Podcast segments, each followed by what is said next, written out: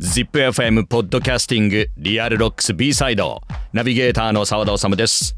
この番組は ZIPFM 唯一の洋楽ロック専門番組リアルロックスをナビゲートする私澤田治がオンエアでは言い切れない伝えきれないことや音楽の話題などをお届けするポッドキャスティングです。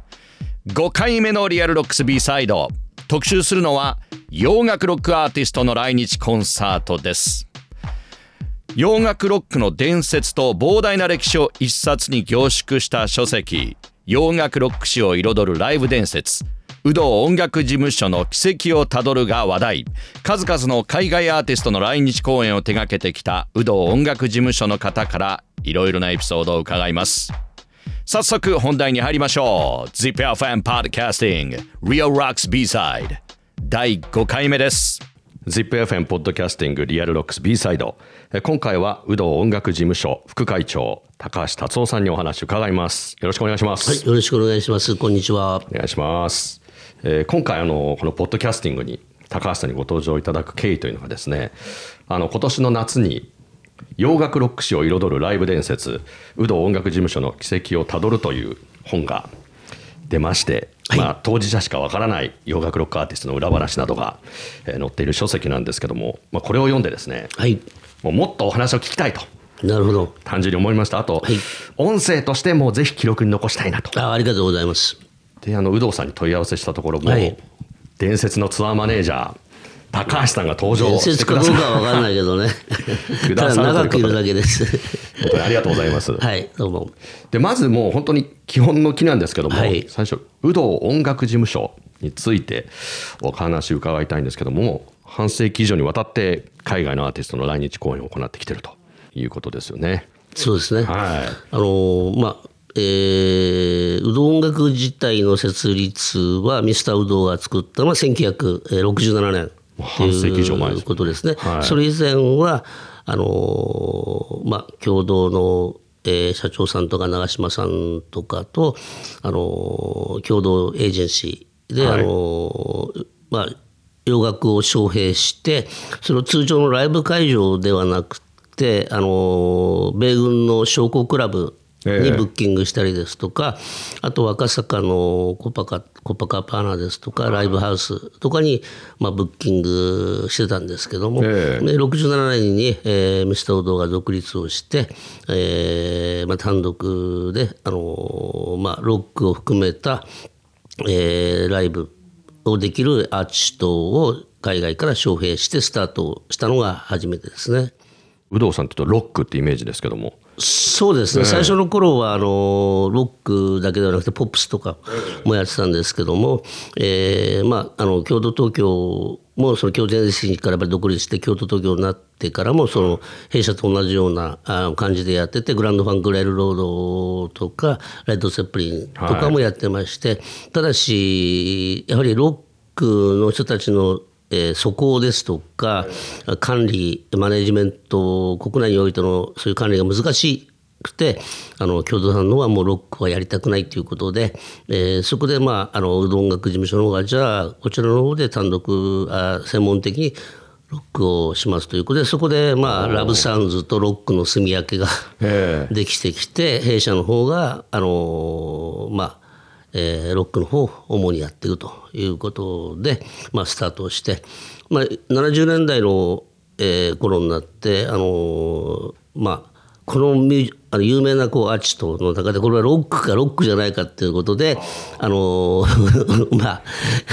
あの京都さんとお話し合いでも、まあ、揉めるっていうかそういう判断のね違いなんかもあったんですけどね、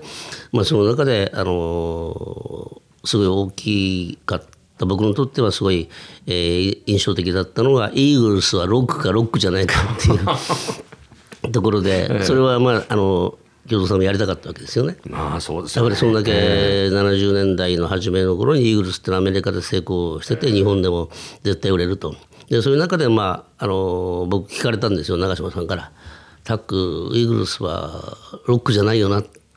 いやいや長嶋さんロックですよ。ブルースロックも入ってるしカントリーあのブルースなんていうかカントリーロックとかねそれも含めてあのトータルするともう絶対これロックですよ。って言ったら怒られた経歴がありまして。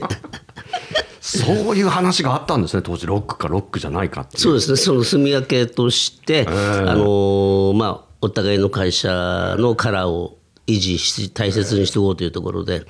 まあ、そういう中で、えーまあ、弊社の方が、えーまあ、ロック一辺倒基本的にはそちらでやっていくということで70まあ1年ぐらいからですかねそういうロックが多くなってきた。日本の、まあ、よく言うんですけど日本のロックの洋楽ロックの夜明けはいつだと。1971年だ。っていうふうにまあ僕は思ってるんですけどそれまで67年にスタートした時には、まあ、あのご存知のようにこの本を読んでいただけば分かるんですけど、ロックじゃなくてもあのいろんなのがあいろんなアーティスト、まあ、招聘したんですけども。で色がやっぱりロックの色が濃くなったのは71年以降だと思うんですけど CC CCR が60何年か、まあ、CCR も含めてなんですけどもあのその頃から、まあ、ライト・セッペリンだあのもちろんグランドファンクあとは、まあ、ロックポップでスリードッグナイト。はい。とか、えーやりだして僕は1974年に、まあ、あの10月にアルバイトで入ってエリック・クラプトンからスタートしたんですけども。クラプトンからスタートだったんですね。そうですねアルバイトでスタートしたのが、えだから会社として、まあ、71年ぐらいからロックやりだしてそのとちょうどあのアメリカでもヨーロッパでも